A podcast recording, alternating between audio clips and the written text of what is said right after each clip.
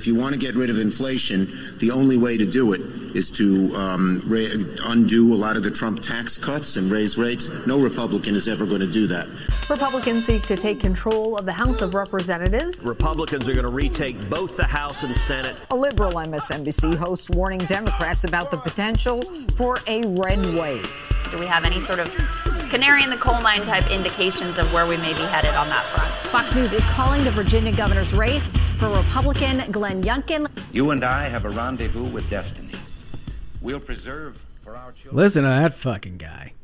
I mean, are you kidding me? They, Chuck Schumer, the majority leader of the United States Senate, unfortunately, has now proclaimed that the only way, the only way, quote unquote, the only way to deal with inflation is to raise taxes on America. I'm just glad they really admitted it. You know, I mean, like that's the Democrats' plan. It's either skyrocket inflation or raising your taxes. Those are your options. That's a hell of a midterm message. That's always their option. That's the only thing Democrats want to propose. Yeah, They're like everyone always calls us tax and spend liberals, so let's do it, guys.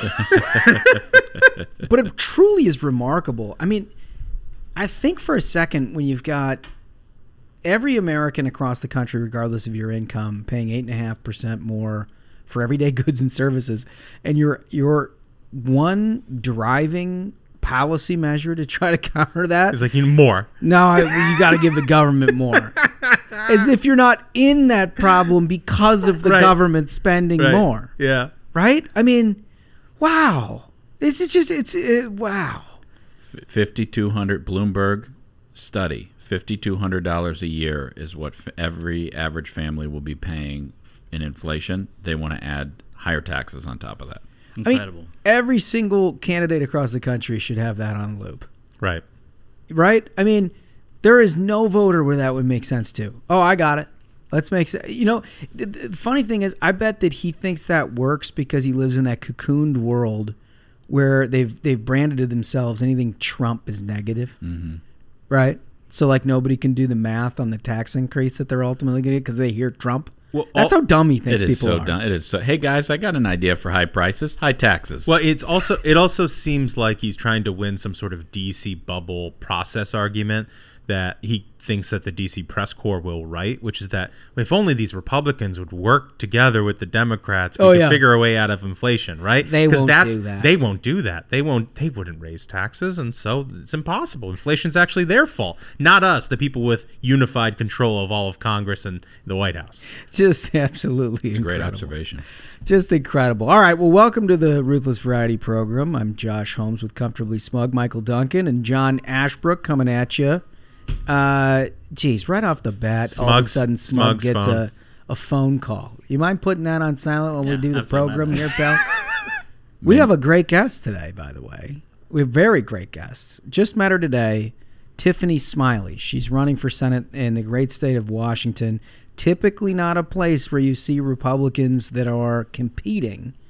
But I got to be honest with you, she's giving Patty Murray all she can handle up Man, there. we're all rooting for her. And the last thing Patty Murray ever thought she would have to do is run for reelection in a serious way. And right now, it seems like she's she's running for her life, thanks to Smiley. Yeah, I mean, Smiley's out raising her. And the contrast is so amazing, right? I mean, Patty Murray's most dour, negative, sort of establishment, nothing in the Senate, maybe in all of Congress. Right.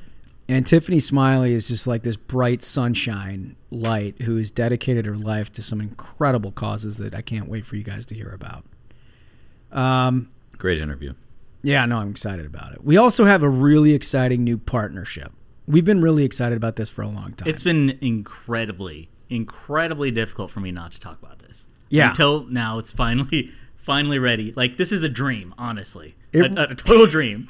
so you know how we like to bet on stuff. yes. Right? And in many ways, for those of you who've gone to Ruthless Lives and, and whatnot, you know the origins of Ruthless and, and in many ways can be tracked back from us quarantined during COVID, betting on horses. On horse races, Yeah, yeah. that was like the Friday like ritual. Is we're all gonna crack beers, get on Zoom, and bet on the ponies. right, right. So we like to bet on stuff. And what better to fuse betting on stuff and politics than predict it? yes. Predict it. What a terrific website. It's just a brilliant idea um, that they've come up with. And a lot of people who are listening to this show, I think, are already participating in the fun. You're Yeah. probably already participating. If you're not, we're going to give you a very good reason to begin participating. Basically, what this outfit does is it makes markets for you all to wager on in the world of politics, right? So, if you want to bet on an election, for example, you can bet on an election. You can pick one candidate or another. You can buy in at a certain price. Right. And then, you know, if that, it, like, for example, uh, if you wanted to bet on any of these primaries that are coming up, there's a bunch of Republican primaries. You've heard them all here on the Ruthless Variety program. You've heard every one of these people. And if you think one candidate stood out more than the rest and you think you have what it takes to sort of beat the experts, you go to Predict It and you sign up and you're able to actually take that bet and do it. What what I love about Predict It is it's not just those sort of bets that you would think who's going to win this race, right? Right. They also offer what you would consider like in the gambling world like a like a a prop bet. Oh, yeah. right? Like I know I love nothing more than betting on, you know, like a football game or something, and then also betting like how many catches is somebody going to have? Yeah. you know, it's like it's just a fun way of like adding another wrinkle into it for you to enjoy. And PredictIt has a lot of those. I mean, you can you can um, wager in on Biden's 538 approval on April 27th. You know, you can um, I'll give con- so, so I'll- congressional ballot lead. You know, like all sorts of like prop bets that aren't just simple bets. So I know a lot of folks who who the, the ones who follow me on Twitter know basically my election night is I just go ham on PredictIt. Um, that's that's that's my ritual. So uh, folks might remember like the night Youngkin got elected. I mean, we had we were recording an episode, and throughout the day, we were all just like, "Where's the market at? Where's the market? Who's Yep. jumping in more? Who's Right. going more in?" And m- my biggest regret is so so friend of the program, Elliot, true PredictIt kingpin. Just like I mean, I don't even know how much he made election night because he not only bet Youngkin would win, he bet on every Republican up and down the ticket. He bet on margins of victory, and just I mean, it's Well, I want to. bet in super but for cheap. those, when you're really into this stuff, I'm going to pat myself on the back. I, I was I got into this on I've gotten this years ago, but during the Youngkin election, mean Youngkin at the end was surging and PredictIt, so it was more expensive to buy into this deal. Yeah, yeah. So I started looking for undercard stuff. Winsome Sears. and I Oh, found Winsome Sears. She was like, you could buy shares of Winsome Sears for like twenty cents, and Youngkin was selling for like fifty six. Dude, like on election day. On election day. It was day. free money. and yeah. then you just make five times your money. Yes. in an hour. totally. So the the other the other thing I love about it, I love the prop bets. I love that it's on politics. But the other thing I love about it is you, it, you don't need to commit a lot of money. Yeah. you can commit like a reasonable amount of money. You don't need to you don't need to oh, blow Oh, yeah. the budget out. Yeah. And I th- and here on the Ruthless Variety program, we have a we have an offering to people who want to who want to try it out. a very special offer. Now, remember, this is for those who are 18 and older. We want to play by the rules. But if you go to predictit.org slash promo slash ruthless20, let me say that one more time. Predictit.org slash promo slash ruthless20, they will match up to $20 of whatever you put into that account. When you open that account, they will match up to 20 bucks. Now you can't take it out right away, obviously, but you can use that 20 bucks in addition to whatever you put in to start making these these trades. And if you're the kind of person that that goes to the horse track, bets horses online, and you're doing one or two dollar bets, this is the thing for you, because the reality is you can participate, you can watch it, you can see things happen, and you don't need to commit your child's college education fund to do it. Right? It's also it's also makes election night unbelievably fun. Oh, very fun. right? Because if you have the ballot question and then you got a few of those prop bets Yeah. that Duncan was talking about, you're watching all the numbers and you're living this stuff, right? You might as well be the political strategist Well- because you're watching like crosstown. and you and you don't have to wait for election day, right? Like I mean, part of the the I think the intrigue of predict it is like riding a market a little bit, right? Like Yeah. if you think a market's going to go one direction and you want to like, you know, get a little payday there, you get into the market. You don't have to wait all the way to election day. Maybe you're just looking for a little little day trading, right? Just take it up a notch. Take it up a notch. Yeah. You know, make a little little coin, get out of the market, go somewhere else. Or as Smug likes to do, the old pump and dump. the old pump and dump. and th- there's there's no better feeling than winning a little bit and texting your friends and telling them about your exploits. Yeah, and, and also I think a, another bonus for for folks like us, you know, who listen to this podcast, who have who have a real interest in politics, is you're very much ahead of the curve on what you know the general public when when information gets filtered out and becomes consensus. Because like I remember the Andrew Cuomo thing when it became super clear he was going to go. I was like, okay, I'm, I'm gonna throw in fifty bucks that he's going to resign his governorship, and I got five X on that. I mean, this was like weeks before he resigned when it was clear he's absolutely going to go. I was like, oh well, fifty bucks. Let's see what happens. Totally. And, and the other thing is, if you listen to the Ruthless Variety program, I'm not saying you get inside information. I'm just telling you Yeah, what we're talking right. about here is not irrelevant. Not irrelevant. And as you can tell, if you're listening to this, that we are real users of this. oh my god. this is not. This is not really an ad read. Yeah. No, Ruth this was like describe what what Ruth uh, describe what PredictIt is, and we're all like, so we're very much addicted to PredictIt. The be- j- so the best, and I'll remember this one time I remember we got pretty good, particularly Ashbrook and I when we were working in the Senate of, of counting votes. Like we kind of knew where things were going to come down. And this was a few years at maybe after we got out of the Senate, and we still had sort of all the members understood. And there was a, a market that was on predict it for a certain vote. Do you, I don't even really remember what the vote was. It was a Supreme Court vote. Was it a Supreme Court vote? Mm-hmm. Well, all I know is that we had it absolutely nailed. We knew before it even before people had announced exactly what that number was going to be, and so we went big on that number On the exact number. on the exact number. How many votes it would be? Yeah. And a member was absent. Yeah. At the last minute. oh my god! At the last minute. Oh my god. So we lost. We lost. member was absent. We lost. I'm not going to say who that member was, but I'll never ever think of them the same after that.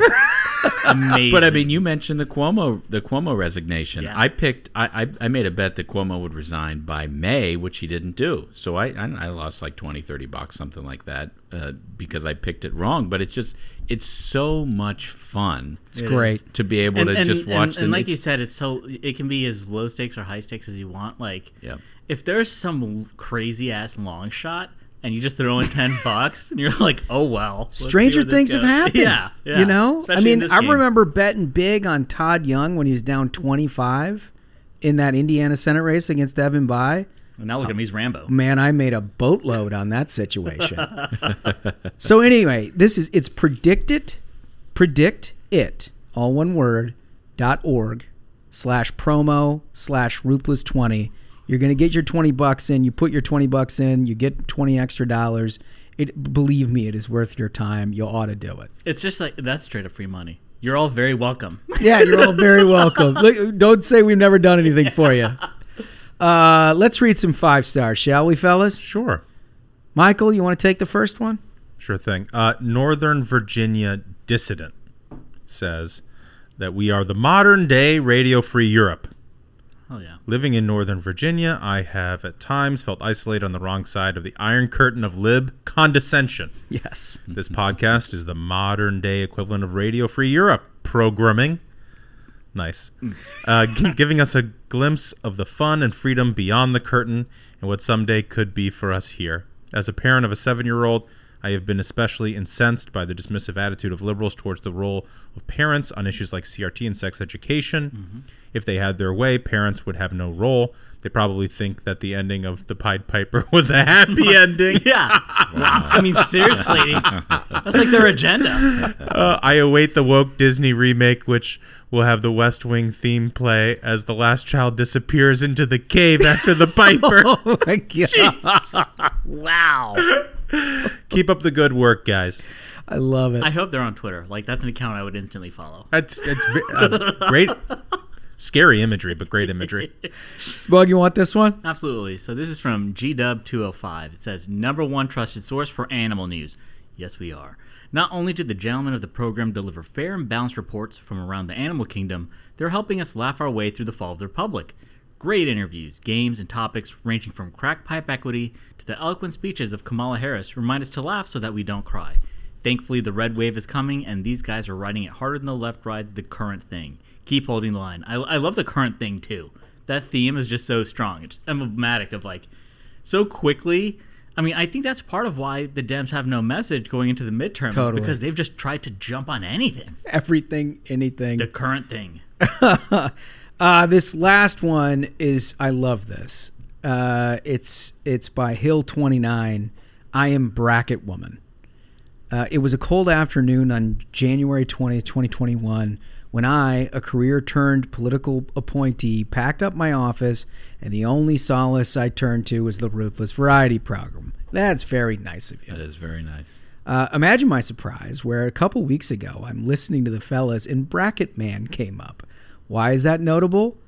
Well, I was Bracket Woman for three years. you, you'll recall Bracket Woman is the person who has to edit presidential transcripts. Yep. Right? I was behind the maelstrom uh, of Kanye in the Oval Office transcript. Wow. Wow. Two Kim Jong Un meetings in Singapore and Seoul Wow.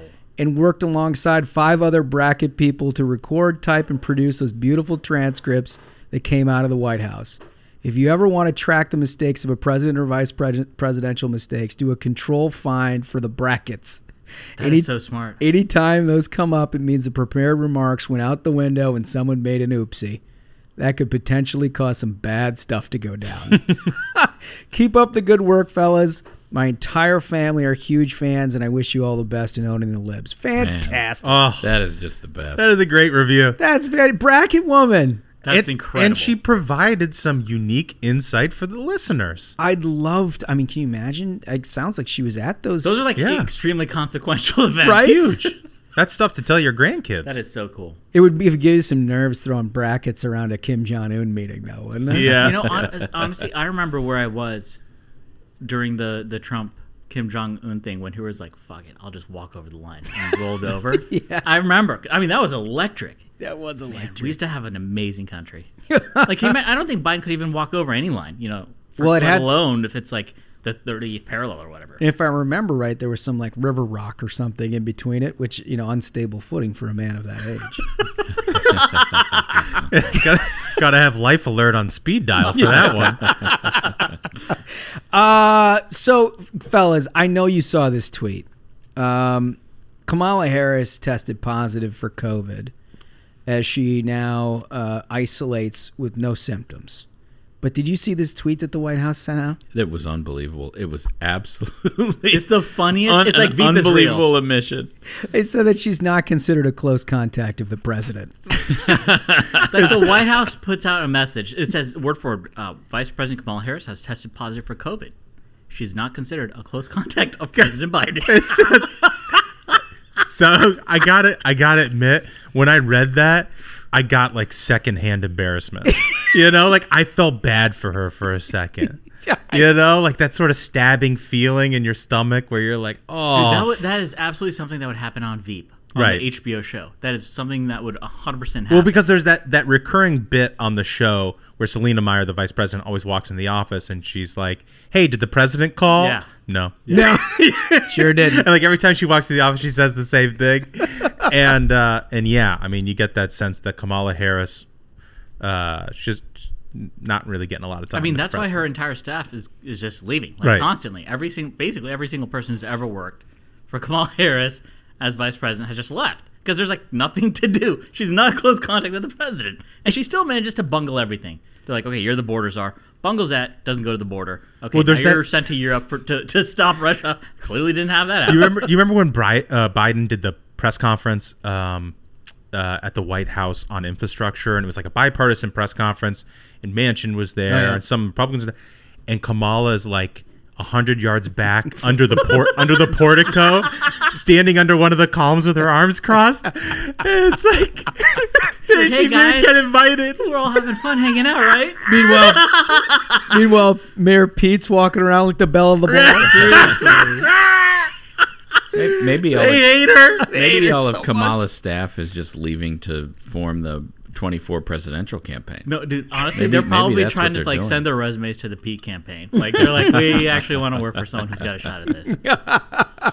It really is amazing. I w- last observation on this: the world headquarters here for the taping of the Ruthless Variety program is on the direct path from the Naval Observatory, where the Vice President mm-hmm. lives, to the White House. Have you all noticed that only about like once a week do those lights and sirens have, come I have by? noticed, You- I- and, I have totally noticed. and much less frequently in the past few days. I mean, it is never it like because it interrupts. I mean, look, it's a huge motorcade. They're full of lights and sirens all the time, so it, di- Yeah. it disrupts traffic. It disrupts everything. You notice when they go by. Yeah, oh, absolutely. I haven't heard it in a long time. No. Well, and our windows look out over that you Yeah, know, right. street, so like we would see. we would see it. So Right. it's I like it's just not happening. And unless I miss something, I don't think she's out of town. I don't think so either. I mean, you're always so tempted to take a picture of them driving down the street to say that the vice president's on her way to impart wisdom or some kind of a joke on Twitter. But then you're always like, maybe I shouldn't take pictures of the movements of the vice president. I don't want especially, the guy. especially as a conservative, they're looking for. yeah, she she may she may she may be a complete idiot, but she's what we got. Yeah, right, right. Um, all right, let's. You guys want some animal news? Yes. Yes. All right, so this is this fuses COVID and animal news. It turns out this is according to a study done by Nature.com. I don't know where McDaniel gets like. How do you think he's on Nature.com? But I, who knows? Anyway, he finds this stuff. Guy's wide read, widely read. He's, he's a widely read man. I mean, I, I just imagine like the Google ads he served. It's all like animal care, betting on horses. punching horses. yeah. Well, so it, it turns out that COVID is now spreading in deer. Uh, I, I don't. uh, let me just read some of this because I, I found this first part absolutely hysterical. So so deers are are testing positive. The cotton swabs travel a little bit further into the animal's cavernous nasal passages. the accompanying photo you have to see is like the doctor with the gloved hands holding the deer's head with a cot. With, he's got a swab in the right, and the deer's like very skeptical of what the fuck is happening. Here. This deer does not like the looks of this one bit. But as it's described in this article, it looks like you got to put the dowel right down the Like entire go, snout y- of this y- thing. You got to get in there Into the what- brain. th- This direct quote says, "We'll run out of swab before you know hit anything." Says Andrew Bowman, a But it's- veterinary epidemiologist at Ohio State University, the Ohio State University. It's it's unbelievable. This deer is in Ohio. We are talking to you in April. The deer is being swabbed in April. It's going to be shot dead in September, or October. right? I mean, what's the point in swabbing it? It's not going to live to see I don't- I- Christmas. I, don't think COVID survives buckshot. So I, Yeah, I- I don't think so either. Seems to be a big a bigger challenge for Or the deer. or or a freezer. Right. Uh, so- so- Buckshot then freezer. I, I don't think it survives that. Well, so I, I think one of the reasons why, though, is that once the deer, this is according to the article, once a deer catches the virus, there are plenty of opportunities for COVID to spread to the broader population. And it says here, white-tailed deer are very social animals. Michael is advocating that we mask the deer. Double mask the deer. Shall we mask the deer, Michael? No, I, I mean, I- I'm just curious how, how COVID might impact the, the taste of the venison, really. Well, I mean, look, they say that what they're trying to study here, and they're and they're inconclusive, is whether the deer can give COVID to the humans. Yeah. So I don't. That could. I have. I just had a ridiculous, inappropriate thought. So One of, one of the bullet points says, in late December 2021, researchers found the highly transmissible Omicron variant in white-tailed deer living in Staten Island. Like, Staten Island. There must have been some Italian guy. oh, here we go. the letters again. more more anti-Italian prejudice. A venison tagliatelle. We're gonna get more letters. It's unbelievable. The Italian American Council is going to force us to issue The an anti apology. the anti defamation league's gonna come after you fellas. Oh my gosh. Well, our apologies to our, our proud Italian uh, friends out there. This is really going off the rails. Uh, uh, we mean you no harm. What we're looking for, obviously, is, is whether or not you can catch COVID. And it looks like Nature.com says that's inconclusive at this stage. I mean, honestly, that should be you know, in somewhat more serious and germane news. That should be a prime example of how you can't have COVID zero. You're seeing how China's right now dealing with it. Like the horror stories from Shanghai, where at night people are screaming from their windows because like the government has effect- effectively locked everyone in their homes. They Right. put like a tape seal. Like there's a CNN reporter. So normally I advocate a lot of these journals should be locked up. So they've got this journo, a CNN journo in Shanghai, and they put this like tape, the seal tape over the door, so they'll Yeah. know if anyone has come outside. Like the, the stuff that they made you do in middle school when you went on a field trip and you had an overnight. Yeah. And the, the chaperones would put tape over the door so you couldn't leave and go to a Wait. girl's room at night. Is it you had that? Oh, yeah. That is wild. I, I never. was there like a problem going on? in Yeah. there? What kind of school did you go to? like Turns turns out a really cool school. a real cool school where kids did cool stuff. I mean, there must have been a lot of lessons learned on those field trips. They're like, okay, we uh, gotta start bringing out the tape, folks. those, those bus rides must have been something. But Yeah. like, you know, the, the the government's providing people with these like food packets, and everyone gets every door, every house gets the same, which is like, you know, it might be a few potatoes and a piece of chicken, and whether that's one person living alone or a family of four, it's like that's what you got. We'll be back in a few days. So like people are essentially starving because the government's like, we can have COVID zero. We'll just lock everyone up.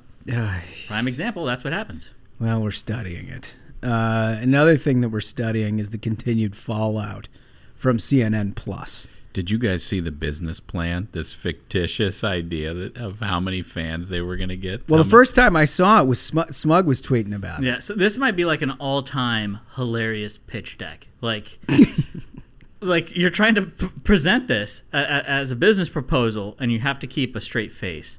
I mean, it, so I'll, I'll just read. So this is from Axios. It says uh, financial projections were based on internal CNN research that assumed CNN Plus could one day attract nearly 30 million global subscriptions. Okay, and it says uh, executives bucketed CNN Plus's potential audience into three groups. Okay, there are 29 million quote CNN super fans. There are 29 million. They, Let's do the math on that. They're like, we've got 29 million super fans. But, but when they say that, I mean, look, this isn't this is to sophisticated people that they're presenting this. Yeah. Uh-huh. And then it's in it. It says there's 29 million CNN super fans. Do they then wonder how 29 million super fans of CNN Don't tune in every do night. not tune in ever? How they get like 400,000 people to watch it? No, I'm serious. Like, what the hell? I think this is like textbook definition of drinking your own Kool Aid. You know, like that. You know, this was an internal research document. Uh, the idea that there's 29 million super fans of CNN is insane. Things you could only believe if you lived in a bubble inside the building, So- right? So, these are very key numbers I pulled up. So in prime time, Fox News finished the recent quarter with an average total audience of 2.5 million viewers. All right, MSNBC finished with a total audience of 1.2 million, while CNN finished third with 850,000. Ugh. Ah. So they got they can't even crack a million viewers, and they're like, we got 29 million. Super 29 Super fan. million. Here's the, here's the thing, guys. Brian Stelter made this point earlier in the week. we can't tell whether this was a success or a failure Yeah, it's gonna take because they cut it short. Archaeologists will have to look back. They, they will. This will be like Historians will really be the judge of this. this will be like the volcano of Pompeii. and what Stelter believes is that if you would have given him enough time and enough hours on air, he would have gotten to 30 million. Can I make a counterintuitive point? Oh, you think he would have gotten there? No, I, this is like one of the least successful cable news outlets in America, Right. right? Given the brand that they were given and built by like Wolf Blitzer throughout the 1990s mm-hmm. and mm-hmm. hard work Yeah. from people, the fact that they went from the only name in cable news to a fact where they can't crack a million people is like nothing short of stunning.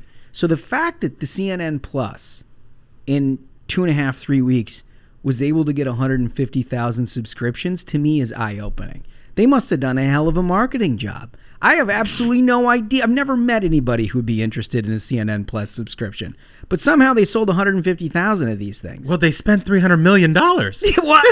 That's That's how you do it. You, I mean, what they hand everybody five thousand dollars for signing up? 300 million. 300 million. It's unbelievable. It's uh, well, look, it's uh, they're not going to live to tell the tale. As we said, it's shutting down at the end of the month. Um, let's go to what we started the program with, which was the Democrats' 2022 message: "Time to raise taxes." Uh, Schumer and Manchin discussed moving a tax bill with only Democratic support. Now, you'll remember when we were talking about BBB last year. Democrats went through this complicated budget process. It's called reconciliation. What it does is allow you to pass these controversial things only on party line vote. Now, it died in large part because Senator Manchin said, no thanks. I'm not interested in driving us any further into the ditch than we already are and have driven ourselves. So now, amidst 8.5% inflation, amidst all of the problems that we have that they created in this country, energy and everything else, Schumer is going back to Manchin to try to figure out what tax increases that they can pass. It's unbelievable, especially on the heels of this GDP news that's coming out. I mean, we know that our economy is struggling. We know that inflation is rising. And it's just absolutely the worst possible time to raise taxes on people while they're paying higher prices for everything. It's the worst possible time to raise taxes on businesses. Businesses have supply chain problems, they have pricing problems. They cannot get ahead on at, on the heels of this pandemic. And here you have Democrats saying, "We're going to raise your taxes." It's just it's the worst possible thing you could ever imagine. But the funny thing is, is they they're so they have nothing but blunt objects and blunt instruments in the Democratic Party, right? So so this is from the Washington Examiner, and the way they describe it is, quote, the goal is to ease inflation, which badly hurt President Joe Biden's approval ratings in 2022 um, as they approach the midterms. Um, again, it's it's insane. There's an economist that also writes at the Examiner. It's a guy named Bruce Thompson. He's been around town for a long time. He made an he made an argument. I encourage everybody to go read it. He made an argument recently about how raising taxes actually makes inflation worse. Well, it gives the government more of your money. Right. Well, also, what I love about this story in the Examiner about Schumer and, and this plan is there is no actual plan. No. It just says we're going to raise taxes to combat inflation. It doesn't say how that's accomplished or like is there some sort of government program that you're going to use that's going to ease inflation, you know, ba- based on this in, this increase in tax revenue that we're going to none of that. It just says we're going to do it. And it's like, okay, well, he's going to ease it. Very underpants right? right? Very There's no plan. It's like, no, we're going to take the underpants right. and then money. It, it, there's no. It doesn't make any sense at all. You it's, give us more money. The people who are spending too much money, you give us more money, and that solves us solves the problem of us spending too much money and causing inflation. it's a kind of unsaid. it, no listen, I mean, it listen. really it's like Kafkaesque. They're like, so, right. so we know it's really hard. You guys don't have a lot of money. So what we want is for you to give us the money you do. Have. Give more. and guys, we're laughing about this, but Democrats feel the ability to do this sort of like ridiculous message that nobody can understand because the press is never going to pre- call them out on it. No, it's process, right? It's like, oh, they're gonna they're working on it. And you know, this they're is, working on something. Doing, oh, let's yeah, see yeah. if they can get it done. Yeah. They're working on oh, it. This is Makes this sense. is this is something like I feel like in my bones about our current political landscape is the Democrats' proposals and, and, and, what they put out there should not be debated. It should be mocked. Like we should be laughing at them. They should be ridiculed. They should not be taken seriously because this is what their party has become. Yeah, they they have zero interest in helping Americans. It's a clown it's, show. It's it's, it's, it's an absolute clown, clown show. show. They, they they they worry about the most ridiculous garbage. Like they're they're united over making sure Disney gets tax breaks rather than the rest of the country who's already losing 8.5% of, of, of your money gets vaporized before your very eyes to start with. And then groceries, I mean, are out, out indexing the CPI, right? So people are facing very real problems. And they're saying, so give us your money. Yeah, well, and this is this is maybe progress because the thing that they were talking about before this was the filibuster. It's yeah. broken. Oh, yeah. Right, right, right, right. Well, to that point, the the story goes on to say that to pass this reconciliation bill, Schumer would need to keep his entire caucus together due to the evenly split margins in the Senate, but it's unclear if centrist Democrat Kyrsten Sinema from Arizona, who also played a role in blocking Build Back Better from moving forward, is open to the proposition. Here's one thing that I find very interesting. I think I know what you're going to say. Mark Kelly is terrified of feeling like he is to the left of Kyrsten Sinema and he and he is like Bernie Sanders to Kyrsten Sinema's Mitt Romney. I mean, she looks like the moderate, she looks like the centrist, he looks like a complete lunatic. Well, I think, but I think it goes to a larger point, which is all of these Democrats rhetorically that have their name on a ballot right now are trying to like brand themselves as moderate. Right. We see that with Title 42. Yeah, right. They're all like, "Oh no, we all spoke out against Title 42 When Trump now- was president, Yeah, but yeah. now we're now we're for it. Yeah. but but none of them, even in all of these articles, all of these these political publications will talk about the moderate Catherine Cortez Masto or something like that. Uh-huh. But every one of these articles, not a single time does their name come up as a stumbling block to getting tax increases or something like that through. Never does. Right. Never through. It it's never always Joe Manchin, right? It's never like when the hell is Jeanne Shaheen going to be somebody Well- who they have to concern their vote let, against? let- let me let me let me say something and bring a few things together. If anybody listening to this show happens to see one of these Democrats who's up for reelection in 2022 vote yes on a tax hike, run directly to PredictIt and put your entire bankroll against them. Remember, that's PredictIt.org backslash promo backslash ruthless 20. This is the best this is the best partnership we've ever done. No, it's amazing. It's amazing. Um, all right. Uh, well, you, hold on. I want to hit one more thing because I didn't know this was a problem. But a, a good way of thinking about whether something is going to be a problem is when you get assurances from Jen Psaki that it's not a oh, problem. boy. Yeah. Right? So I never thought about this. Nobody's talked about it at all. But meanwhile, from the podium this week, Jen Psaki says the U.S. is not expecting a food shortage here at home. That's like, wait, what? What the, f- what the fuck? Are you kidding me? Thanks, Jen. A food or the bread basket for the goddamn world, and, And I now we have a food shortage. It- it- especially coming from Jen Psaki, it's like it, it, it hits different. She's not exactly a spokesperson. It's kind of like you know one of the horsemen of the apocalypse. where she'll she'll roll up and she'll be like, "Listen, folks, I'm you're not- pestilence." you, you don't have to worry about inflation." And now she's pestilence. Now she's literally pestilence. She's like, "Uh, "You might save money on your Fourth of July meal."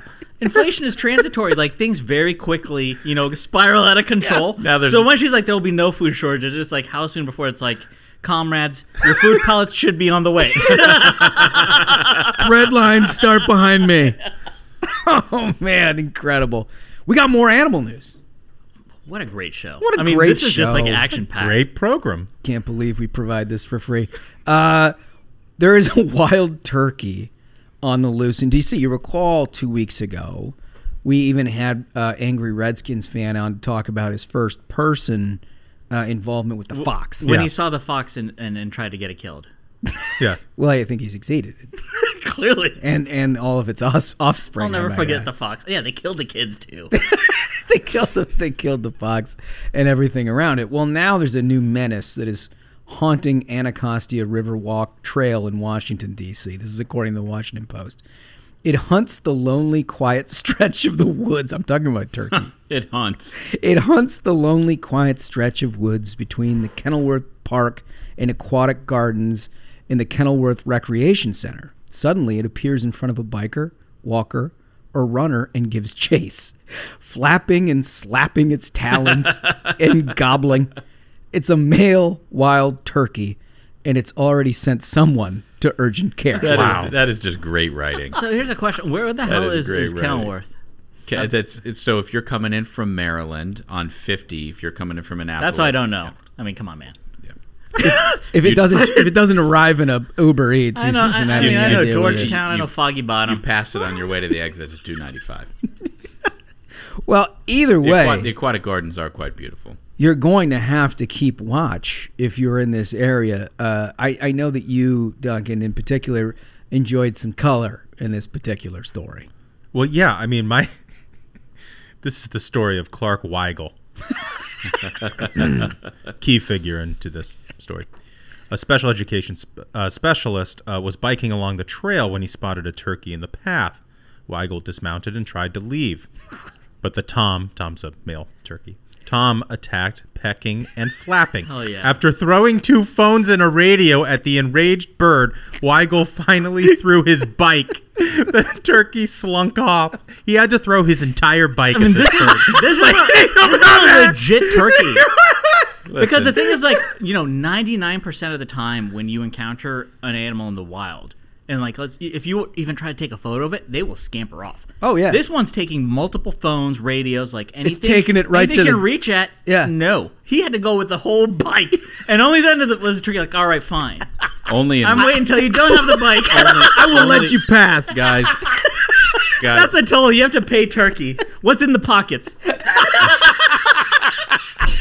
only in liberal Washington D.C. do people throw bikes at their property. That's right.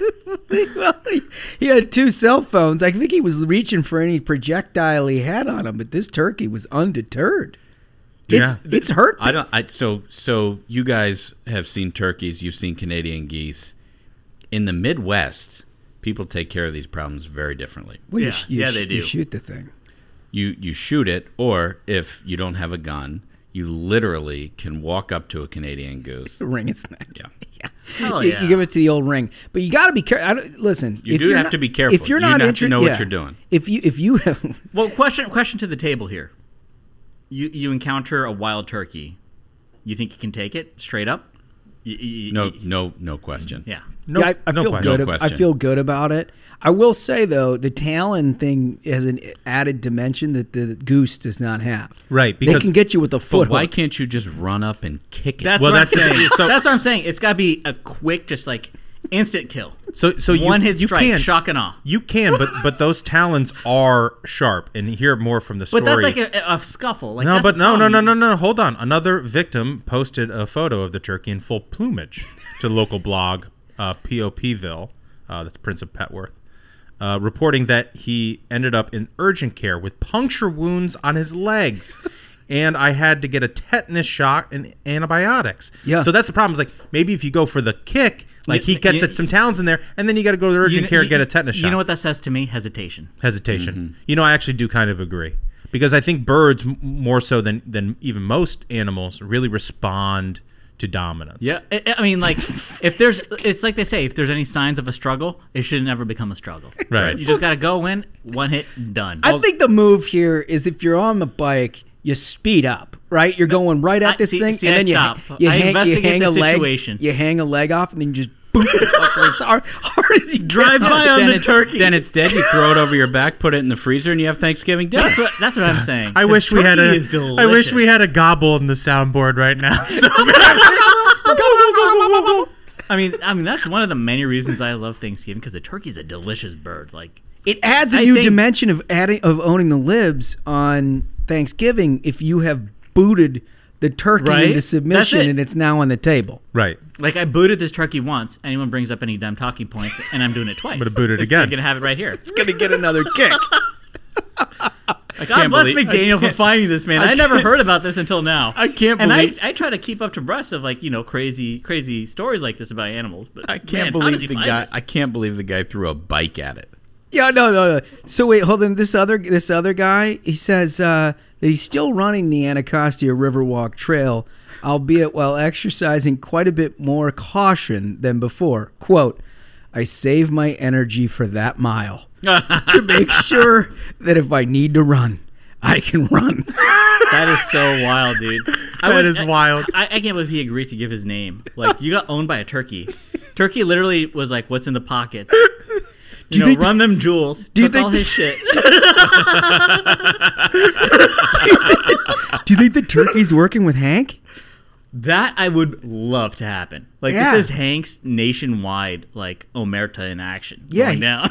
He's like a consigliere, right? He, like Hank is like, "Hey, turkey, you got to own the Riverwalk He's like Park." "A- Anacostia. That's your that's your turf right Anybody comes through, I don't care if they have a bike or not. You got to peck the shit out of these guys. Where's where's the Department of Transportation? Because like if, if he goes after Mayor Pete, like this turkey's done. Like they will gun him down, dude. Like that's not that's the one biker in this town you can't touch. I love it. I love it. All right. So, um, here's what I'm thinking, guys. I think we've got to read, we've got to do this Hunter Biden segment. Mm-hmm. One, because Smug's been hilarious on it. And I, I think we ought to. we ought to include it. And then after this, I think we should play a game. Okay. Um, so so just to put this in context, uh, there's been all kinds of emails and things that have come out from Hunter Biden because of this laptop, the laptop from hell, as they say. Yes. Uh, in another email from Hunter to Beau's widow Hallie in 2018, uh, it provided some extra color. Smog, do you have uh, you have some? I know you've got some stuff. I do absolutely. So, uh, the New York Post, you know, among the finest journalistic institutions in American history, reports that uh, Biden, age 52, implored Hallie. So Hallie Biden is his brother Beau's wife.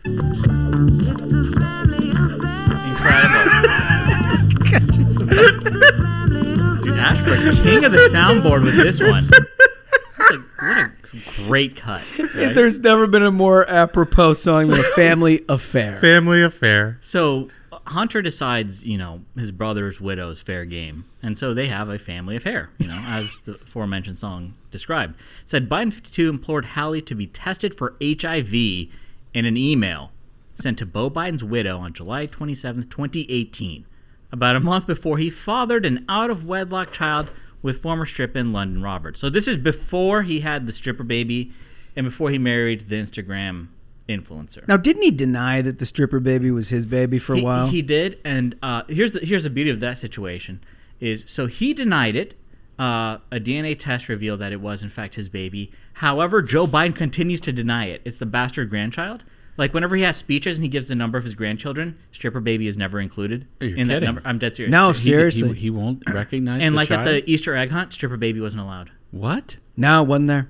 Not All allowed. the Not allowed to find eggs with everybody else. All, the family uh, pictures at the inauguration? No stripper. no baby. stripper baby.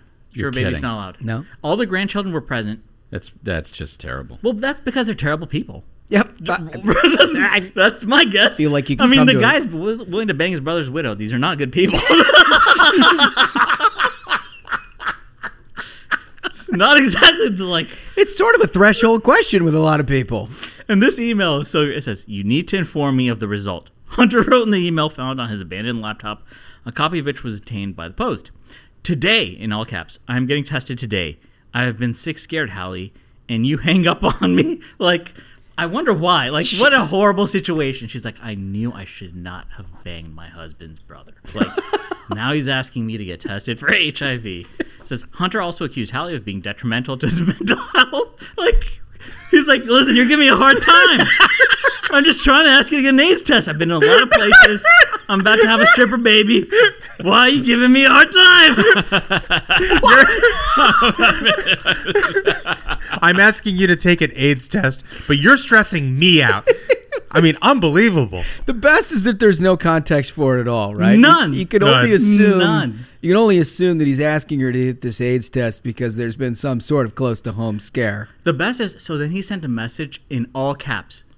You need to get tested for HIV, Hallie. Like that is the text you never want to get. never. And then from Hunter Biden, like I, I knew this was a bad decision.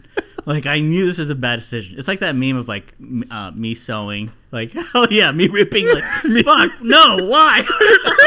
I mean that's when you hang out with Hunter. Biden. But like my opinion. So yeah, sure, Hunter Biden is corrupt. Joe Biden is corrupt. Terrible people. But I bet low key Hunter Biden would be awesome to hang out with. Like he would be the best dude to roll with. Like he must have like a total like I've given this some thought. He has like a total mental complex. Like he's always lived in the shadow of Joe Biden. His brother was obviously like the chosen son, Yeah. the good son, the the son who was going to be like, you know, the successor to the family. And and and his son, you know, that son died off and so Joe Biden, you know, every day is like, "Oh man, wrong son died." So you know Hunter has to live with that. And so in his mind, he's kind of like the Fredo, you know, Right. like when they front, sent Fredo to Vegas in The Godfather, and we're like, okay, you know, we'll send people there. You just entertain them. So I bet, I bet Hunter's the same way. I'm if- smart, Pop. Yeah, Not yeah. like they say. Not 100%. dumb. That's it. I mean, that is Hunter Biden, dude. Like he's like, okay, like uh, I I can entertain. So like, if he showed up here right now, I guarantee we would have the time of our lives. With I Hunter mean- Biden, time of our lives. I would absolutely like not do anything he suggested? but we had the time of our lives. Well, there's also the added wrinkle with Hunter in that he's he's come across a fair amount of money in his life, right? He blows it all. Yeah, I mean, but like- like, we're talking tens of millions of dollars that have Seriously. gone through this guy's hands. I mean, if you can spend that kind of money and have the lifestyle he has, That's the thing. That's he's, a fun he's time. Not, he's not giving those paintings away. These are like these. These cost as much as a Picasso, he's- five hundred thousand dollars. He's an accomplished artist. And and so uh, another thing, an, an aside, somewhat semi-related from this is I've been told this is this is something I've heard from from folks inside the White House. Is this going to be something we have to apologize for? No, absolutely not. This is actually very interesting. I don't know if this has even been reported out. So apparently, Hallie's got a book that's coming out Uh-oh. in like six weeks. No. and they're super nervous about it. Wow. that could leave a mark. That could leave a mark. You don't want her. and you know she wouldn't Summer be able to get a book deal unless the publisher would be like, "You have to spill it. We have to hear the details. But the you're not getting this money." the only thing she's got going for her is that she married into the Bidens, not the Clintons. Oh yeah, right. That's why right, she's right. alive. dude. Parody, Parody, parody. We're laughing. Already we're laughing and joking. That's our Hunter Biden segment. What an episode. You're getting it all here today, folks. Uh, okay, let's play a game. Well, it's Thursday, and that means we got to play King of the Hill. yeah. Uh, Holmes, you have our defending champion, two time Steve Schmidt. Two time. Who you bringing to the table here today, Smug? The one, the only, David Frum.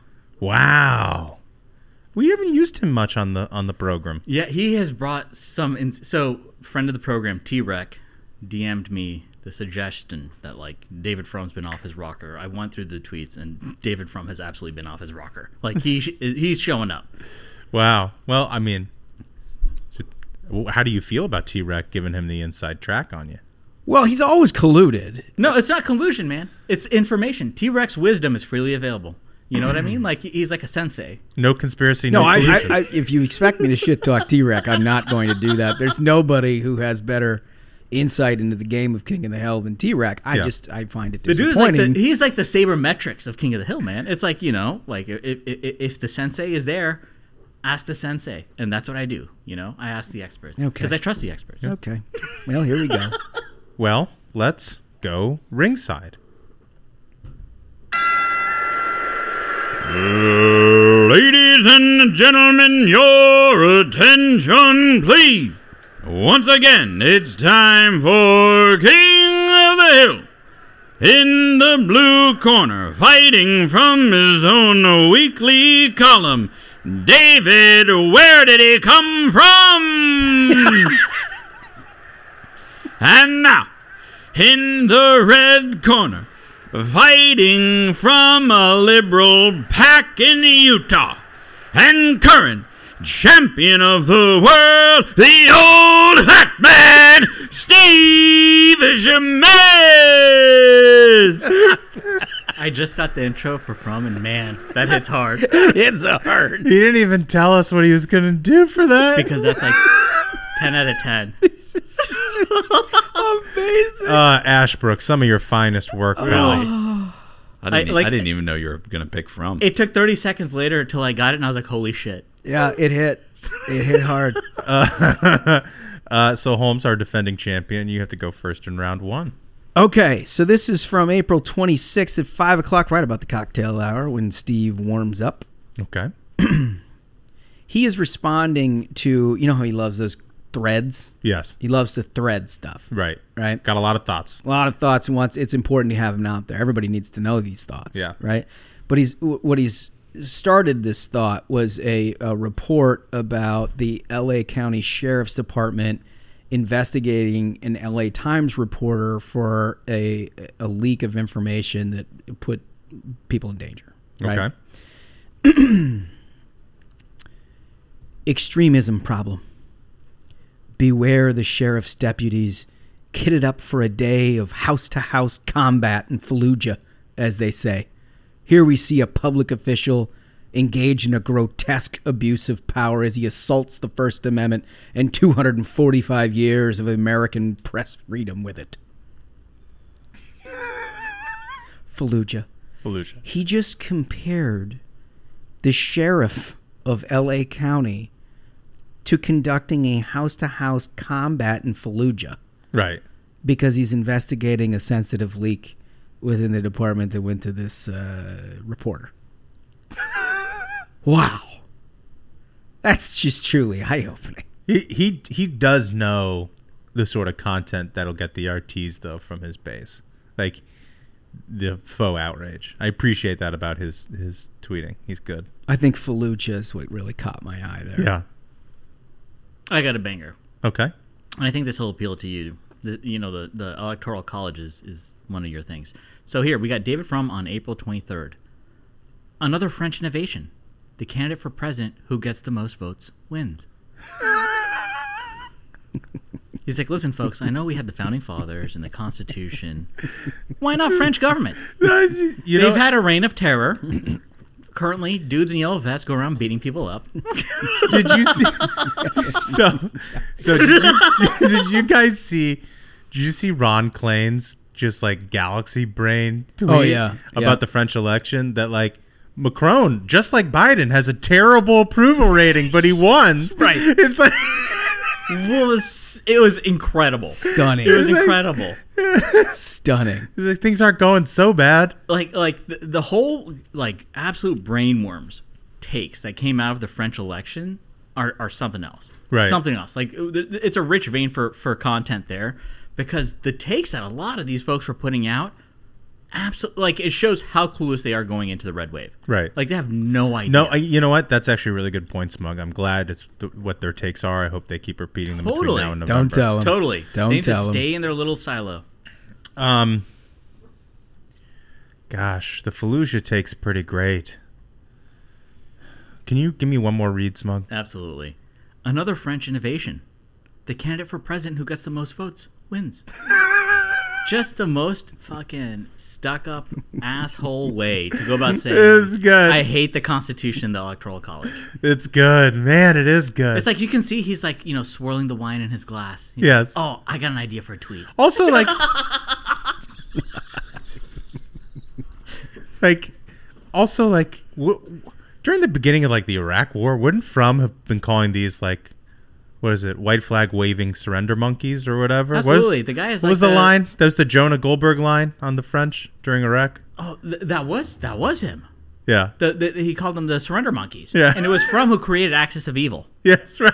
What a crew. It's just funny to see now, all Oh, these yeah. years later, 20 years later, like the Well- French are the people that we should be taking advice oh, from. Oh yeah, hundred percent.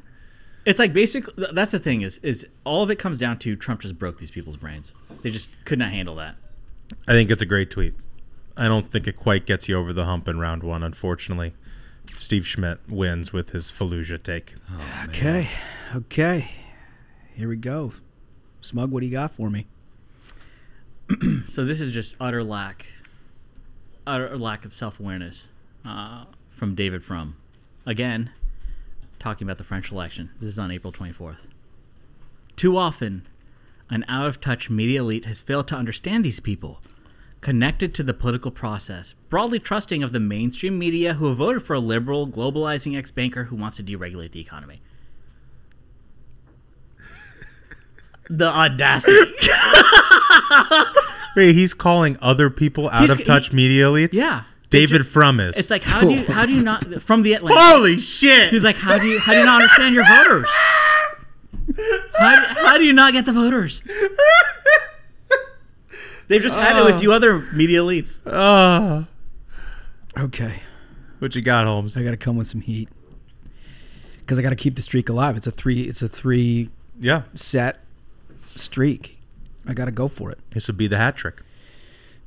Okay, so uh, Steve is quote tweeting Jennifer Rubin, who is linking to an article entitled "Florida Man Asks Schools to Ban Bible Following the State's Efforts to Remove Books."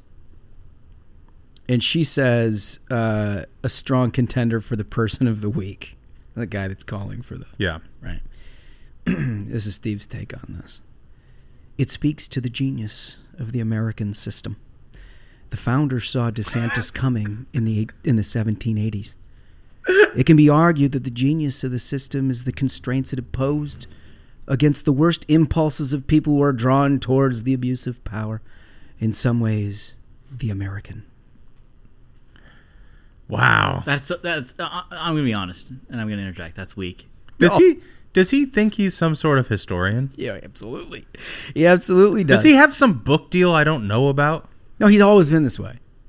He has faux intellectualism that he uses to bully through arguments he can't win. Yeah. It's always been his, his since I've known him. That's his thing, right? It actually worked pretty well in some ways as like a young professional because he, you know, he sounded like he knew what he was Just talking bullshit about. your way through everything. Yeah, but but like now, he's an old guy Right. who's washed up, and he's just sort of faux intellectualizing his way. It's like through. this. It's the sort of person who like surrounds themselves at cocktail parties with their intellectual inferiors and waxes poetic like this, and everyone nods their heads, and so they get this idea that they're somehow a smart person, not a fucking idiot. and Steve is an idiot. So, so I think that's weak, and, and I have like a half dozen tabs of, of David Frum tweets to choose from, but I'm gonna go and fight fire with fire. Wait, you wait, want you already Hold- went. hold on. The round You already is- went. Look, he's trying to jump. He's trying to jump it. He's trying to jump. He was trying. I He thought- took the I- win. I, am ready. I, am ready to win I- that. I, I thought I won the first round. I feel- let me- I, I forgot. I somehow lost the first round. Let me just say, uh, on behalf of my uh, prosecution of this case, that I feel like he has usurped the ruling of the judge and the jury on this very important second round. I don't think so. Um, look, they're both uh, really good good tweets. I have to give it to to Smug on that one. That one is really incredible. It, it's it's so out of touch uh, to not recognize who you are, David Frum, when you're tweeting that. And, and here's how I'll do it. I'll go right into it. Oh, I'll go right into it because I He's want got that much confidence? I have that much confidence. I want to go right into the. You remember DeSantis what take. happened last time you did this? I do, I do, and I think this one's going to secure the win because this is too good. This is too Okay. good. Wow, you're just okay. I'm going to go right to the DeSantis take. April 23rd. I'm on the DeSantis fundraising list. The governor's emails have two consistent themes. This is a, a thread of like horrific and evil things. Number one, the glorification of personal freedom. Which, I mean, especially given, remember Stelter dropped that take where he was like, why would people want free speech? Imagine a party where anyone could say what they want. They could Like, say whatever they want, like- and everybody's super happy. who would show up? They they really have gotten that far off. They are that far off the reservation. Number one, the glorification of personal freedom. Number two, the celebration of state retaliation against those who think or speak in ways disfavored by the local government. Hmm. Who has spent the past how many years w- when it was Obama who was cracking down on conservatives using using the IRS? Right, This has become basically uh, the operating spirit for the left. right. Fighting fighting nuns in court to force them to to use the contraception mandate. Or bake that cake. Yeah, bake that cake, master. Yeah, right. Wow. Holmes is very quiet. He's he's pondering his next play. I think I've got it. I'm, I'm just this. One thing I love about Steve is that he's got a couple of different gears, but self importance is like it just seeps through. It's just sort of like the thread line that you can pull through all of his faux intellectualism, his wisdom, his you know all of the shit, his experience, whatever. Yeah. This one's so perfect. Nate Silver has a tweet that's it talks about how communication it starts by saying communications professionals vastly overrate how important communications are to political outcomes. And then he goes and talks about like, you know, the historical problems with the first midterm and Right. like, you know, the country's in a big bad spot. And like you can't communicate your way out of that. Is essentially what he's trying to say. Steve takes great offense to this as a communications professor professional. Data professionals vastly overrate how important data is to political outcomes. Nate being the data Right. person, right? There are three times in the last 122 years when the incumbent president party picked up House seats in the first midterm. The year was 2002, and I was at the Tom Davis led NRCC. Crediting himself. I did it. that's that's straight incredible. It is it is funny. It's it's funny that it's, That's just pure, that's pure inside baseball. but like dude. most but most people That's inside baseball. most people most people would have the tact to be a little more subtle about it and be like, good comms pros can fight their way out of a bad cycle. Think, tw- you know, 2002, right? Like he could have said that and let people let let it be implied, right? Also- but he couldn't do that. He couldn't do that, but also 9/11. right, 9/11, you son of a bitch. right. Like that's the reason. You absolute It was nine. asshole. It was 9/11. It, wasn't you. It wasn't your communication strategy, you fucking loser. Right. It was the fact that our country had experienced the largest terrorist attack on American soil in our fucking history, you ignorant asshole. yeah. Unbelievable. I mean, Smug, I really liked your tweet. And I hate to disappoint T Rec, but I think I have to. And that means the hat trick for Steve Schmidt. Oh. He curated some really good ones. There was a fire, a fire tweets. Those were good. Those were good. That was a good match. That was a really good match. Steve, he's doing better than I ever thought he would because he's a little ranty at times, but the last few weeks he's had some really succinct stuff there. Giving himself credit for the 2002 midterm. One of the most amazing takes we've Pretty heard yet. incredible. One of the most amazing takes. I mean, he may not have any hair. He may be a little hefty, but he's looking more and more like Jen Rubin every day. With that, let's go to our interview, Tiffany Smiley. I want to welcome to the program a, a very interesting United States Senate candidate with an absolutely terrific story. Uh, she's running in the great state of Washington, Tiffany Smiley. Welcome to the program. Thanks for having me. So happy to be on. Yeah, listen, um, you guys, uh, typically Washington State in recent years has not been a state that we've looked at for anything statewide, right? It's it's been it's been really tough. As a backstory, the only campaign that I've ever been a part of that lost was in Washington State uh, in 2004. No, don't tell me this. but I have a feeling that you are capturing an energy that uh, we never could back in 2004, and it's certainly a different environment. you are absolutely right. And and what's exciting is, you know, from the very beginning of this, I've been at this for a year. It's been about the people, and I wanted to get out and listen to as many uh, Washingtonians as I could. So when we say our grassroots movement is real, it is real. Um, they, people are fired up, and there is an energy here, and you can you can tell just by the amount of volunteers who are signed up to my campaign and the amount of money that we've been able to raise as a political outsider, as a first time candidate, that people are really energized and ready for change here in Washington State. That's what I think is so interesting about you is that your first time in politics, you're taking a shot at the title here with Patty Murray, who is, I mean, listen, she's the worst of the worst in so many regards. But your background, tell us a little bit about your background, how you got interested in politics, and sort of what is has given you uh, this opportunity. Yeah, well, first I have to say, you know, 17 years ago, if someone would have told me, or even, you know, back in kindergarten, if someone would have said, Tiffany, someday your life is going to lead to politics, I would have laughed you know, you're crazy. There's there's no way my life would lead into politics. Um, I grew up in a very, very small town, Eltopia, Washington, um, on a farm. We didn't have much, but what I had was a ton of experiences.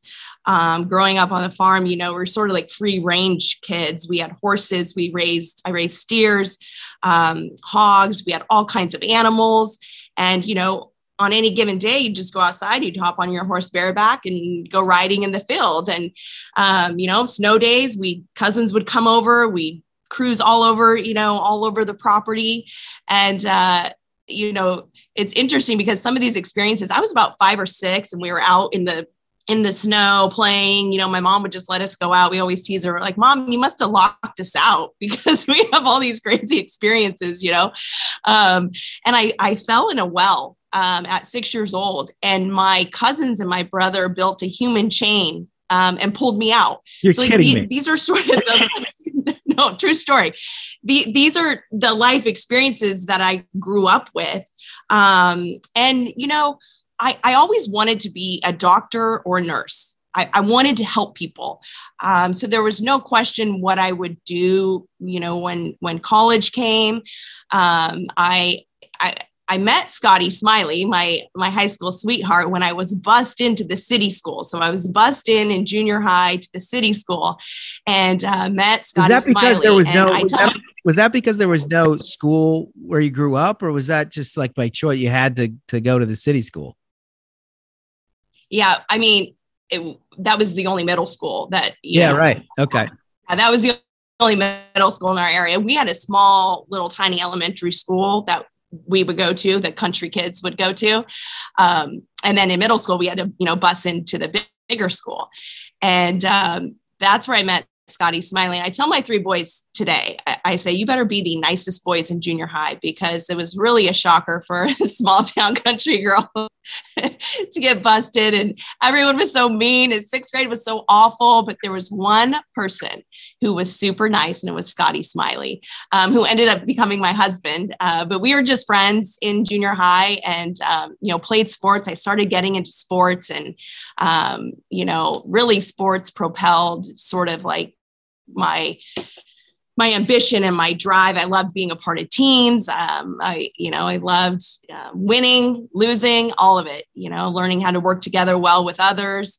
And um, so when I graduated, Scotty went on to the United States Military Academy, and I I went into nursing school. There was no question what I was going to do with my life. So that was sort of the path I I took. And it's funny because you know, growing up, I rodeoed. I I would you know do barrel racing and pole bending. And my dad always said, you know, I'll take you to Ranch and Home, which was this local, you know, you could get anything from the ranch to the home. And uh, he said, I'll take you there. I'll buy you any boots you want. But I, I was more, more involved in sports and and kind kind of going down that path, um, which you know I'm super grateful for those experiences. Yeah, totally. So your husband Scotty goes off to the military, and this is where your, your story gets incredibly interesting because you face challenges soon thereafter. Yes, you know our life it it totally turned. Um, it, it actually blew up into a million pieces. In some ways, I, you know, na- the farm girl got off the farm and I naively thought, you know, that I was really living and had achieved um, the American dream. I, I was a nurse, had my bachelor's in science and nursing. I had married Scotty Smiley, my high school sweetheart, who was a newly commissioned officer from the United States Military Academy. Um, he was an officer. I was a nurse. My new last name was Smiley. It, it's like it doesn't get you know very much more American dreamish than that. I mean that that was it. And um, shortly after we were married, he deployed to Iraq, Mosul, Iraq, for over a year long deployment. Um, and that is when, you know, that was 2000, 2004, 2005, some of the heaviest fighting that we saw in Iraq during that time. Um, so it was a really, really hard deployment. We lost dear friends.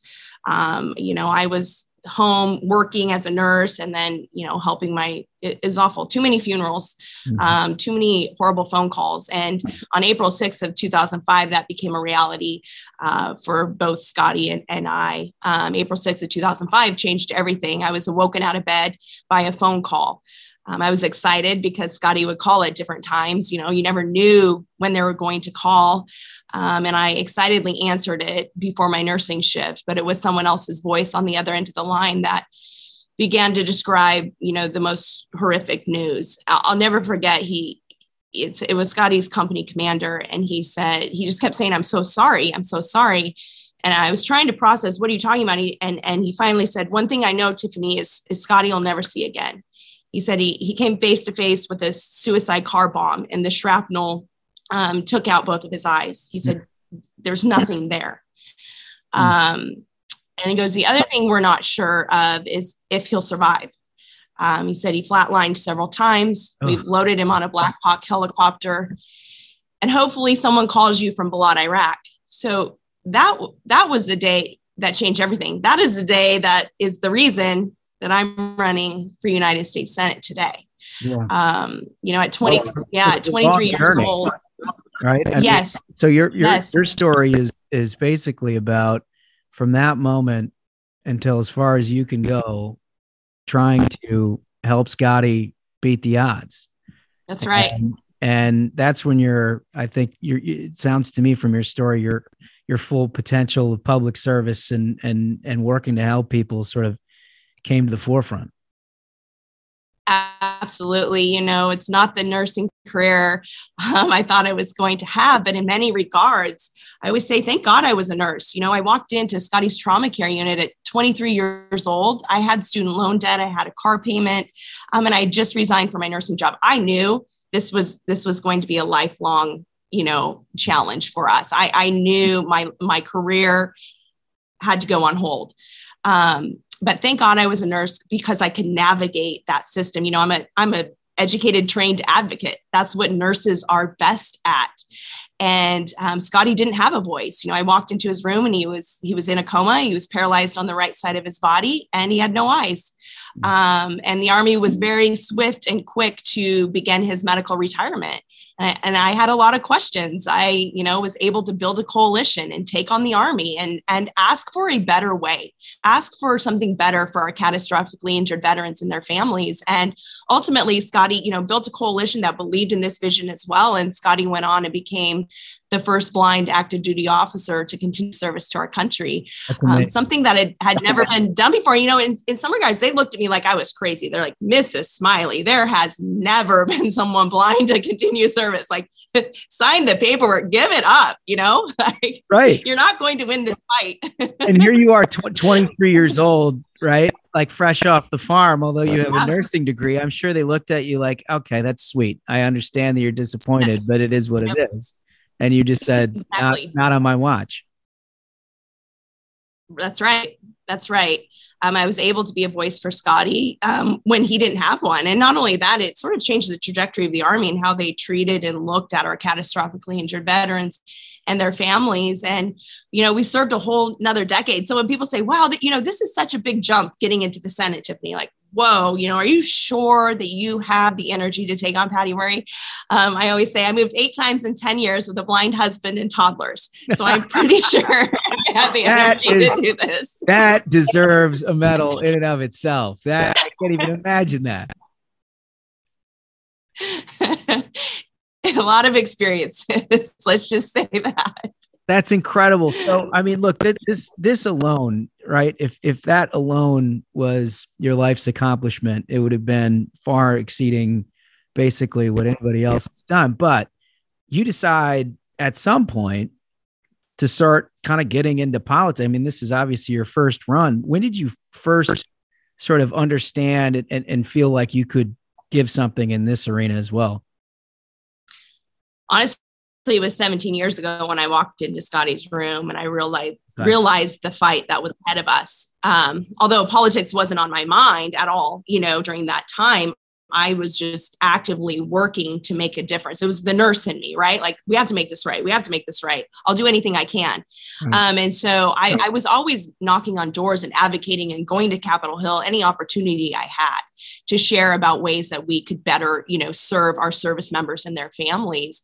And really, you know, I would say when Scotty went to transition and retire as a senior major in the military and came up to the VA system, um, and I saw again, it was like once again, it was like April 6, 2005, all over again, but now with the VA system.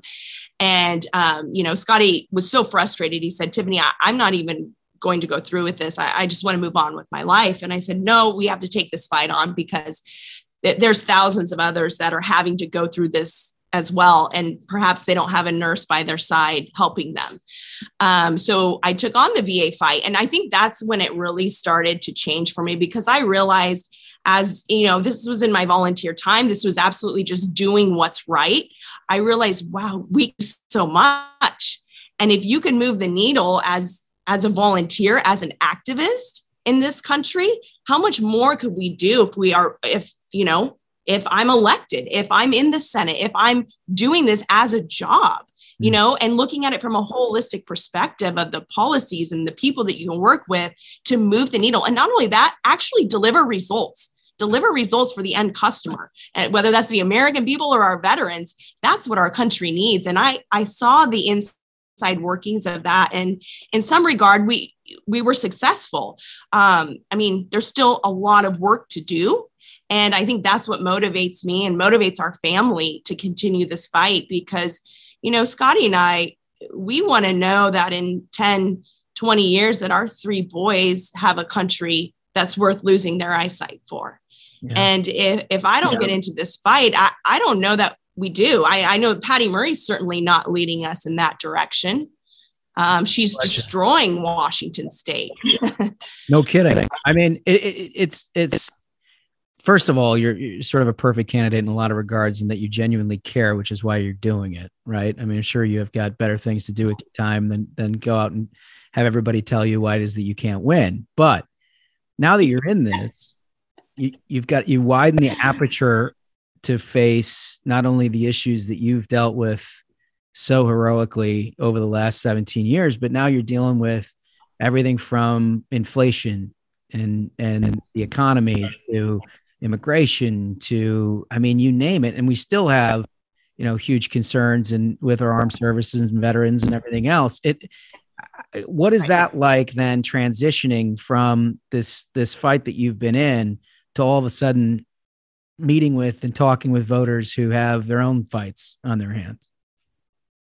Well, you know, I I really believe we've been so successful in this campaign because I can relate to people. Mm-hmm. Um, I, I've been in the trenches that they've been in. I've had had to fight hard battles. You know, I built a business from the ground up. That was an incredible resource uh, for our family. And we felt the effects when we were shut down and during COVID. And, you know, I'm, I can relate to people in a really real way and that's what people are looking to especially in this cycle is you know patty murray's completely out of touch you know uh, has she ever run a business has she ever really you know certainly didn't serve our country in, in public service sure if you want to call it that but where's her connection with the people? You know, she went on the Senate floor in June of 2020 and asked for police funds to be diverted um, away away from our police force. I mean, our city is being destroyed. We're understaffed in our policing in Seattle. We have the most cars stolen on record. I mean, this isn't just Seattle, this is all across Washington. So when I get out and I'm talking with people, they're looking at me and they're like, I, I trust you. Like, you actually care um, you've been where I've been, and I want to have hope that I can get out of this. I want to have hope that there's a, a better future ahead. And Patty Murray is just not delivering that for Washington. Oh, no question about it. I mean, you present such an incredible contrast with Patty. I don't know if there's anybody that's less relatable in the entire less relatable government than Patty Murray. I mean, she is sort of the dictionary definition of the establishment Democrat that has inspired nothing but just the yes. slide of, of America and, and Washington in particular. Look, she's presided over a whole bunch of jobs leaving the state. She's presided over rising crime, as you just said. Um, I have to imagine when you're looking at taking on a task this daunting, that you're sort of doing the math as you're doing it and where you have to go get votes. But like the King County area is not just Seattle, right? I mean, there's like a lot of suburban votes there right. that I imagine yes. you're finding an awful lot of people who are interested in you and your story. You are absolutely correct, and and I do want to make a note as well that this last November, um, Seattle elected a Republican city attorney. Yeah. So, so that alone shows something is shifting, and I certainly, you know, I'm screaming it from the mountaintops that I know something is shifting. Um, but it was interesting after my first quarter of fundraising. Of course, my my made most of my donations came from my Benton Franklin County area, and second was King County. Mm. Yeah, uh, I believe it. I believe it. So I mean, it look, that's yes. a that's a demographic there of people who you know they're higher educated, higher income, uh, suburban type folks but they're also no up from down when it comes to things like the economy, right? And and what these folks are doing, what Patty Murray is sort of blindly leading people into, is a disaster for folks like that. Yes. And and they're seeing it every day. You know, I always say our our family certainly felt the pains of bad policy, but what a great country that we have that we can you know advocate and and change it and make it better for others. But people in washington state today are opening their door and experiencing bad policy every single day. You know the american people shouldn't have to do that when they wake up in the morning is feel the pain of bad policy. They should feel the freedom of life liberty and the pursuit of happiness. Um, and and that's what i'm fighting for for washington families. Um, i like it a lot. you know it's heartbreaking yeah the, the the state is interesting right because it's uh, what i always described it it was like Berkeley and then Idaho, right? And and you're like from the Idaho part. I imagine when you get out to Spokane and you're out around the western or the eastern part of the state, you're you're greeted with a hero's welcome. Oh yes, and, and, honestly, those are my people. But I always tell them, um, I say, I-, I-, need you. You're key. And when I come back, I want you to have five or ten more people with you. Yes. Um, and what's awesome yes. is, you know, I've done a full circuit of, of all counties. I've been in, in all 39 counties multiple times. Um, but it's awesome this second round, there's more and more and more people. They are my people. Um, and and they're energized. I need I need that their intensity.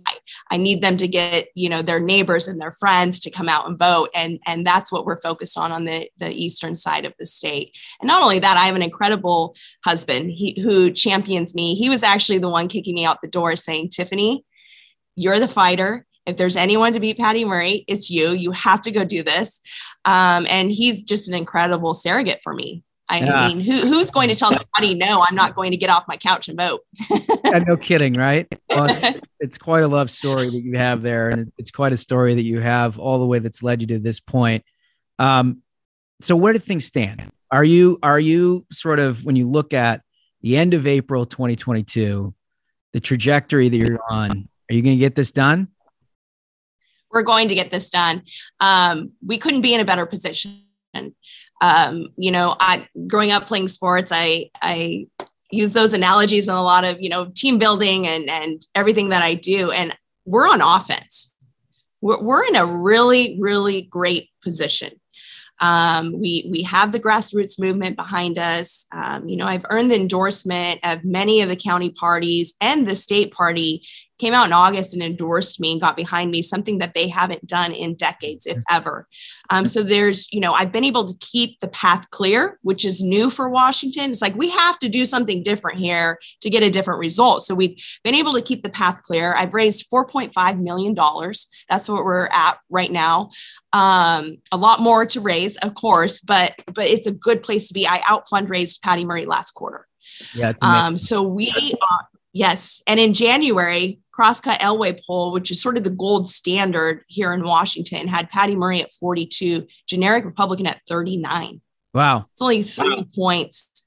Um, and then of course I, am sure you saw the the crystal ball moved the rating um, in this state to likely i anticipate that will continue to move we're you know in february i started doing volunteer trainings in snohomish pierce and king county so i already have folks out there on the ground knocking doors um, making phone calls um, RNC, NRSC has already d- dedicated field staff and setting up a victory operation. So we're in a really, really great place. But of course, it's pedal to the metal. I mean, the, we're getting to to game time now. You know, we've sort of been training, practicing, hitting all of our marks, and and now we're getting into game time. But we're in a really really good position. I'm excited. Yeah. I am really excited because I have great hope for this state. This is an incredible state.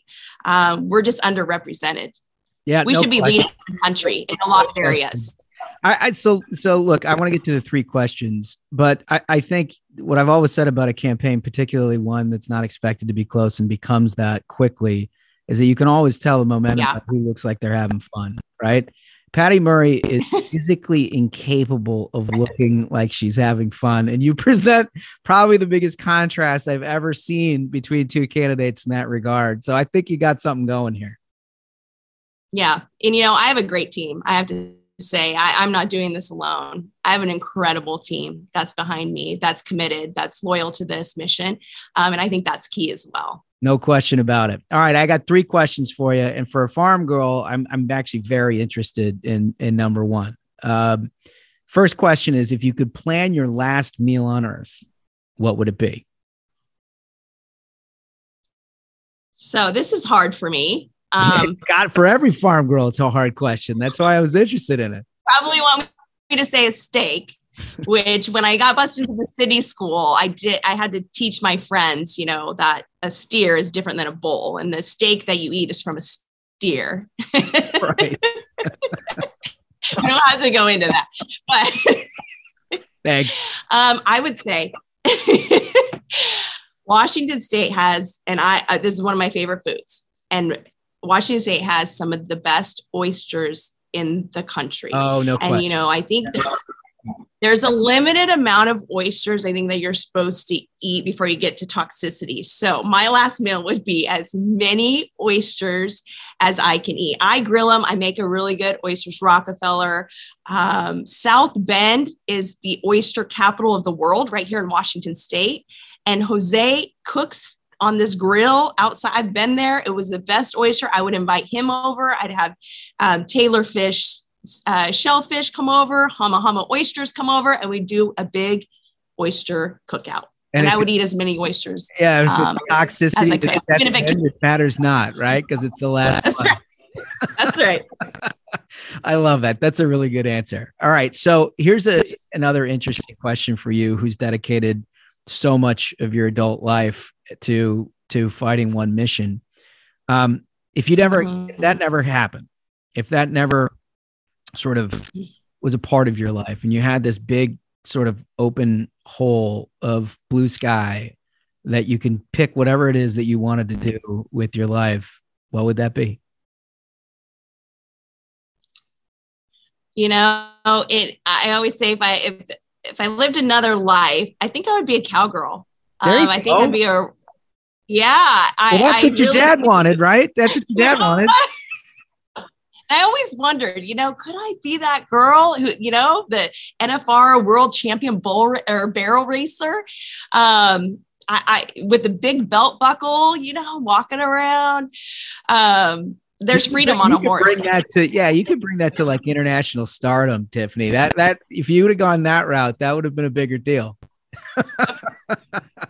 Uh, awesome. and, and a lot of fun too.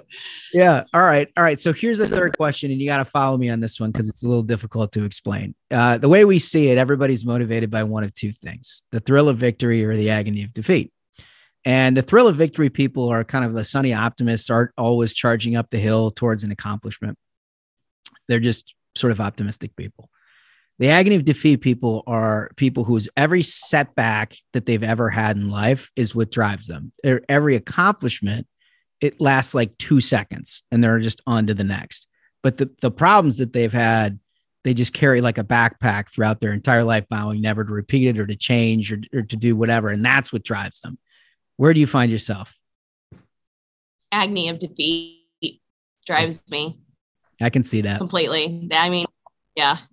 I, I, Yeah, that, even asked that seems I could have guessed that before you even came on. Just Really? reading your story, I could have guessed. Well, you know, we've done like 150 of these, right? So I kind of get a good psychoanalysis of like of everybody we have on. You got it down. as smile it's smiley which you are uh and optimistic as you are you seem very much like an agony of defeat person Yes, absolutely. Fail- failure is not an option, and um, it it drives me. It, it pushes me Yeah. um, to be the best, to always always be better. And um, you know, it's I, I think failures propel us to greatness. Mhm. Um, and certainly that's been my life story, not the story I probably would have written, um, but was made for it. yeah absolutely so tiffany tell us and all of our listeners where we can go to help you out Yes, join us at smileyforwashington.com, all spelled out. You can sign up. You can, you know, learn about what we're doing. This could very well be the seat that flips the Senate this cycle. Um, nothing is impossible. And um, I, I know the power of coming together, building coalitions, and working with others. So come join us, smileyforwashington.com.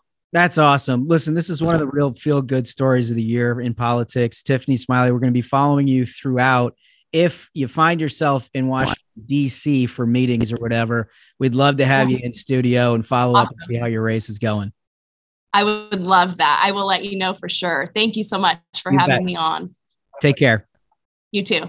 So listen, I think that the, I mean, look, our audio is a little choppy because we are doing over Zoom, uh, but but you got the gist of it. She is just an absolutely incredible human being, right? Regardless of what you think about politics or whatever, this is a person who is to be admired no matter what. But in the context of politics, there is nobody that I've ever seen that draws a greater contrast with their opponent in the right cycle than than she does. Right. I mean, it's really quite stunning. This is a a an incredibly like optimistic, smart, driven person with a resume of success who like you want to be around and opposed to Patty Murray. Right. There are a lot of thinking people in Washington. I mean, we, we you know Republicans tend to just write off the state as a liberal state. Democrats are going to win it. This state has a lot more thinking people than than anybody would know. We can win there, dude. I mean, in we an got clo- environment like this. We got close in 2010. You know, we got close in 2010 in some of these places like Washington. Yeah. You know, I mean, I look, this is the year for it. And especially when you have a situation where Dems are like, okay, Americans are struggling, let's raise their taxes. I mean, Right. we really have a huge opportunity, and I think we can make it happen. Yeah, check out our webpage, see what you think. Uh, we should help her out if we can. So I gotta say, absolute banger of an episode. I mean, it really was. That was like a ten out of ten, start to finish. Gonna get a lot of letters out of this one. Incredible. Oh, yeah. So until next time, minions, keep the faith, hold the line, and own the libs. We'll see you on Tuesday. Stay ruthless.